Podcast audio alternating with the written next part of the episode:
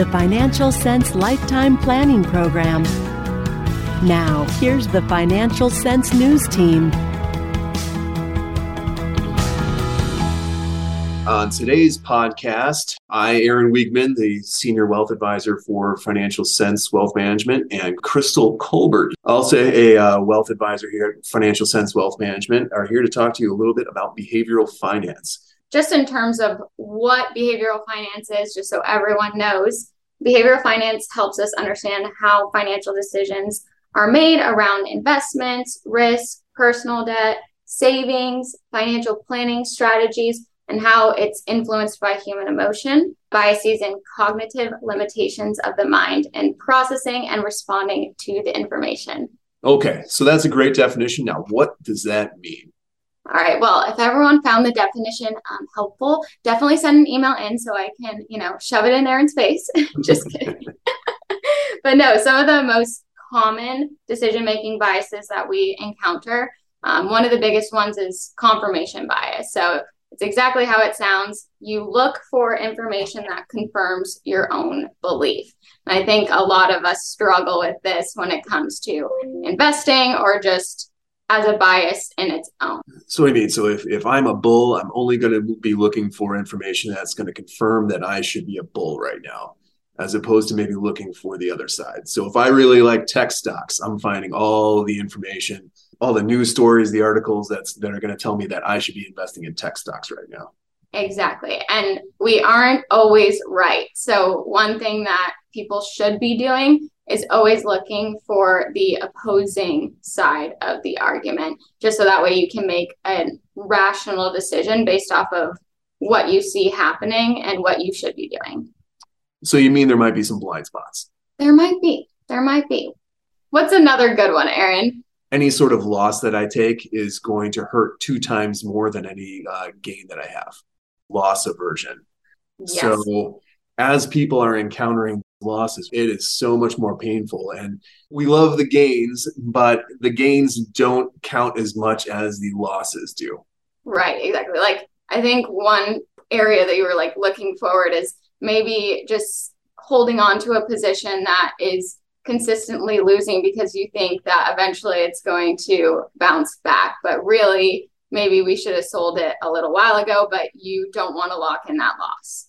Sometimes you just have to cut bait yeah, just take the loss. Sometimes it's nice to have that loss for your taxes going forward. You know, at least mentally speaking, it might be just a, a wise thing to do. Yeah. Yeah. And then a lot of the time we'll see clients because they're so loss averse, they just sit on cash and not put it into the market. So I think it is true. I mean, I know I hate losing money, but also I do. You're not know, alone in that. Another good one is herding bias. So, herding bias is like, again, how it sounds it's following the crowd. So, doing what other people are doing at the time. It's a natural instinct that we as humans have. We want to, you know, do what other people are doing and follow the crowd keep up with the Joneses. But a lot of the times that isn't good for us, right? So I was at that Future Proof conference and they showed some clips of this movie um, called This Is Not Financial Advice. And I'm not sure when it's exactly coming out, but it's a documentary about this guy who, with the herd of people on Reddit and Wall Street bets and all that, he put all of his money into Dogecoin. Mm-hmm. And that same investment, I mean, that did very well for him, but I mean, he was following the crowd, he was leading the crowd. So he followed that. I think he went from something like $75,000 all the way up to over $3 million. And now it's come back substantially. So, I mean, when you talk about following the crowd in the last couple of years, you know, on one end, it's following the crowd into the market or whatever sort of risky investment or meme stock or crypto. The thing that you have to kind of think of is, you know, the, the wise Warren Buffett says when uh, people are greedy, you should be fearful. And when people are fearful, you should be greedy. So it's kind of counterintuitive, but it's, it's the wise bet to be making.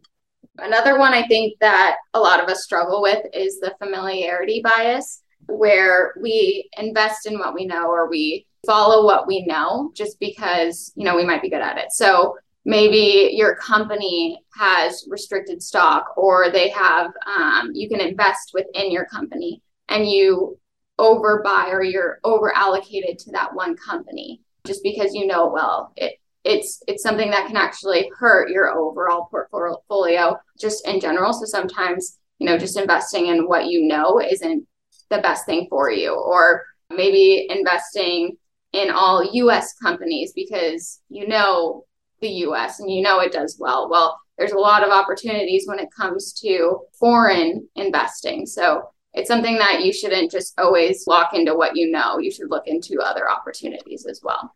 Yeah, I mean, I, I guess you you look at clients or people that you know that are in the tech industry, so they only wind up investing in tech. You know, they're in the energy industry, so they only invest in energy. Um, they're in real estate, so they only buy you know more uh, investment properties. So it's it's a lot of you know, what you know. Um, and I guess just regionally speaking, you invest in what you know too. So if you were investing, if you were an investor on the East Coast, you know, the Northeast, what do you think you'd be investing in there? I mean, if you're thinking East Coast, that's New York. You're thinking uh, Wall Street, Wall Street stocks. Sure. Finance. Financial stocks are probably more prevalent, you know, with people investing over there. Um, in the Midwest, maybe that's more industrial stocks. Uh, here in the West Coast, it's probably more tech stocks, and in yeah. the South, it's probably more uh, energy, things of that sort.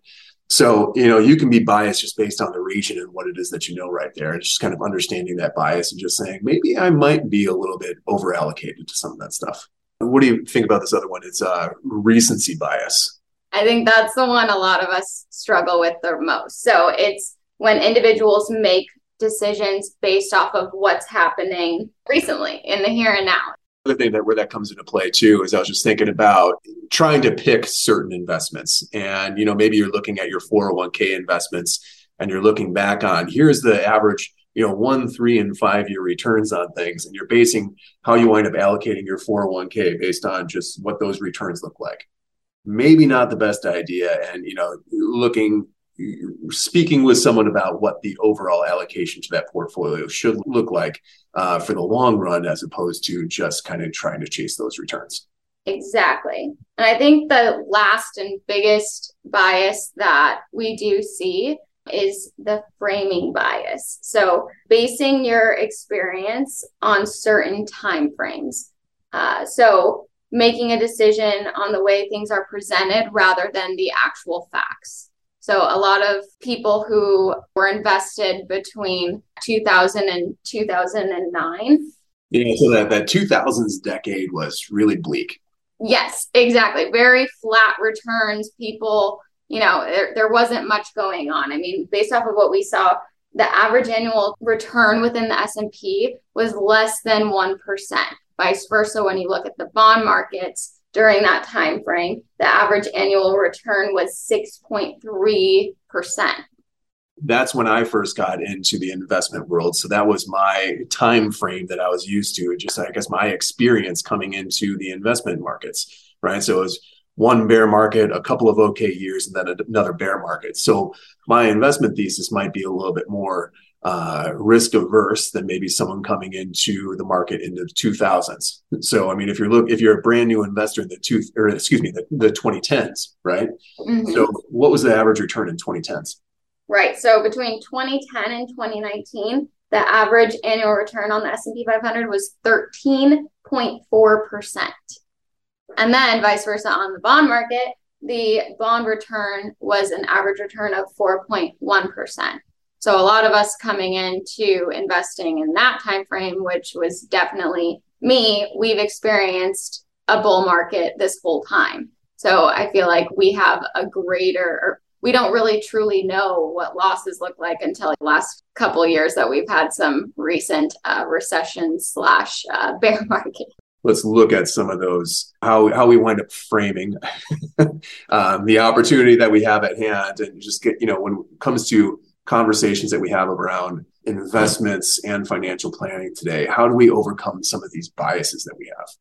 Yeah so a lot of the times we have to really take the emotion out for the clients because when it comes to your own money you're far more emotional because you made that, you earn that. You don't necessarily want to lose it, but you also want it to grow. So you have to take the risk with the reward, right? So, um, one of the biggest challenges that we have as an advisor is helping the client take the motion out when it comes to their risk tolerance. So, a lot of the things that we'll see is risk tolerance changes. What we want to keep with the client is just making sure that they know what their risk tolerance is and we can fully understand what threshold they have for taking on that risk and kind of keep them uh, not moving in and out. So a lot of the times what we'll see with clients is if we're in a strong bull market, generally speaking, clients want to get more and more aggressive. They want to raise their risk tolerance. They want more equity exposure when that's not necessarily the best thing because a lot of the times they're usually doing this after we've been in a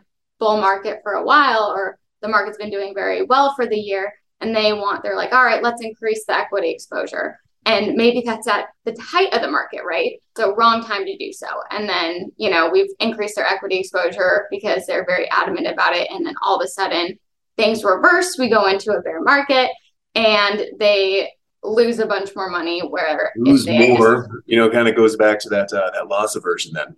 Yes exactly. You know that the pain of that loss is going to hurt even more because they want to be more aggressive. Right and right. if we had just held steady we could have not possibly locked in a lot of those you know or raised the equity exposure and then had more available for a loss. So it's just kind of keeping them at bay and not constantly going in and out of their threshold for risk because then we'll see people once we've hit a bear market they want to go to all cash. And it's the worst thing you can do lock in all your losses and take on that. So especially if you do have a longer term time horizon right? Yes. so i think a, a, part of that conversation really has to come around you know when do we need the money and what the purpose purpose is for it right? So we can't necessarily take the same type of risk with money that we're going to be needing in the next six months as opposed to the money that we need in six years or right. 16 years, right? So we can take a little bit more risk with that longer term money as opposed to the short term money. Exactly. So I think one of the biggest things that we need to focus on is how do we break these behaviors? How do we break our own biases? Because obviously it's not an easy thing to do. And I think one of the biggest, most important ways to kind of break it is just getting to know yourself and being aware of what biases you have. So Ray Dalio has this uh, quote he was he was talking about just making decisions, and um, the, the he's he talks about the two biggest barriers to good decision making are your ego and your blind spots, and just being able to be aware of what those blind spots are.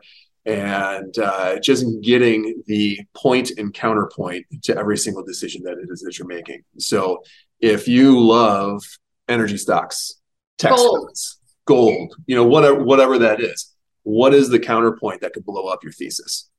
Mm-hmm. Right? And just be aware of what else is going to be, uh, you know, I guess just be aware of whatever that decision making process is, right? So you're comfortable with with how you're you're placing funds these days, right? Mm-hmm. Uh, I, I would say that the other big thing is right now just avoid the panic selling you know staying staying invested you know understanding what your long-term time horizon really looks like what the purpose of that money is um, because once you wind up selling out it's tough to get back in. You know mm-hmm. when's the right time to go ahead and get back into the market? Right. And that's why it's important to consult with your financial representative regularly because a lot of the times you know when clients call in wondering what's going on with their portfolio and the market a lot of the times they do think that it's worse because they have this emotional tie to their money. So, you know, hearing from your advisor and talking to them and what they see as their outlook.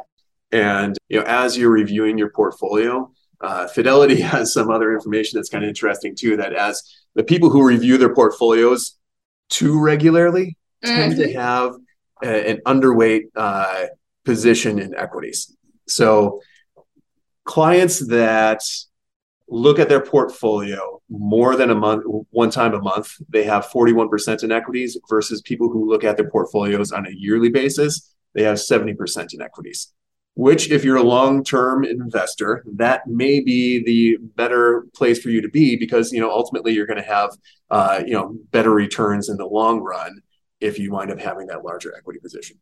Right. And that's why you have us as advisors to help you get through that. I mean, we're the ones that are supposed to take on the stress. We're the ones that are supposed to look at this and help walk you through it. Don't necessarily take it on yourself unless, you know, it's a hobby for you and you like doing it. And maybe you want an advisor as a second viewpoint to kind of bounce your ideas off of. That's, it's just something to have in your back pocket, just consulting with someone else and particularly an advisor just to make sure that you know your bias is, isn't working against you. So crystal if someone does want to get a hold of you how do they wind up doing that? Yes so you can call me directly at the office. The number here is 858-487-3939 and you can either ask for crystal colbert or you can dial my extension which is 117 what about you, Aaron? If they want to get a hold of you, how can they get a hold of you? It's that same number, the 858 487 3939. Just as well, you can email us. That would be crystal.colbert at financialsense.com. And I'm aaron.wiegman at financialsense.com. So it's been a pleasure speaking with you all today. Um, if you have any questions, please let us know. Take care. Talk to you soon.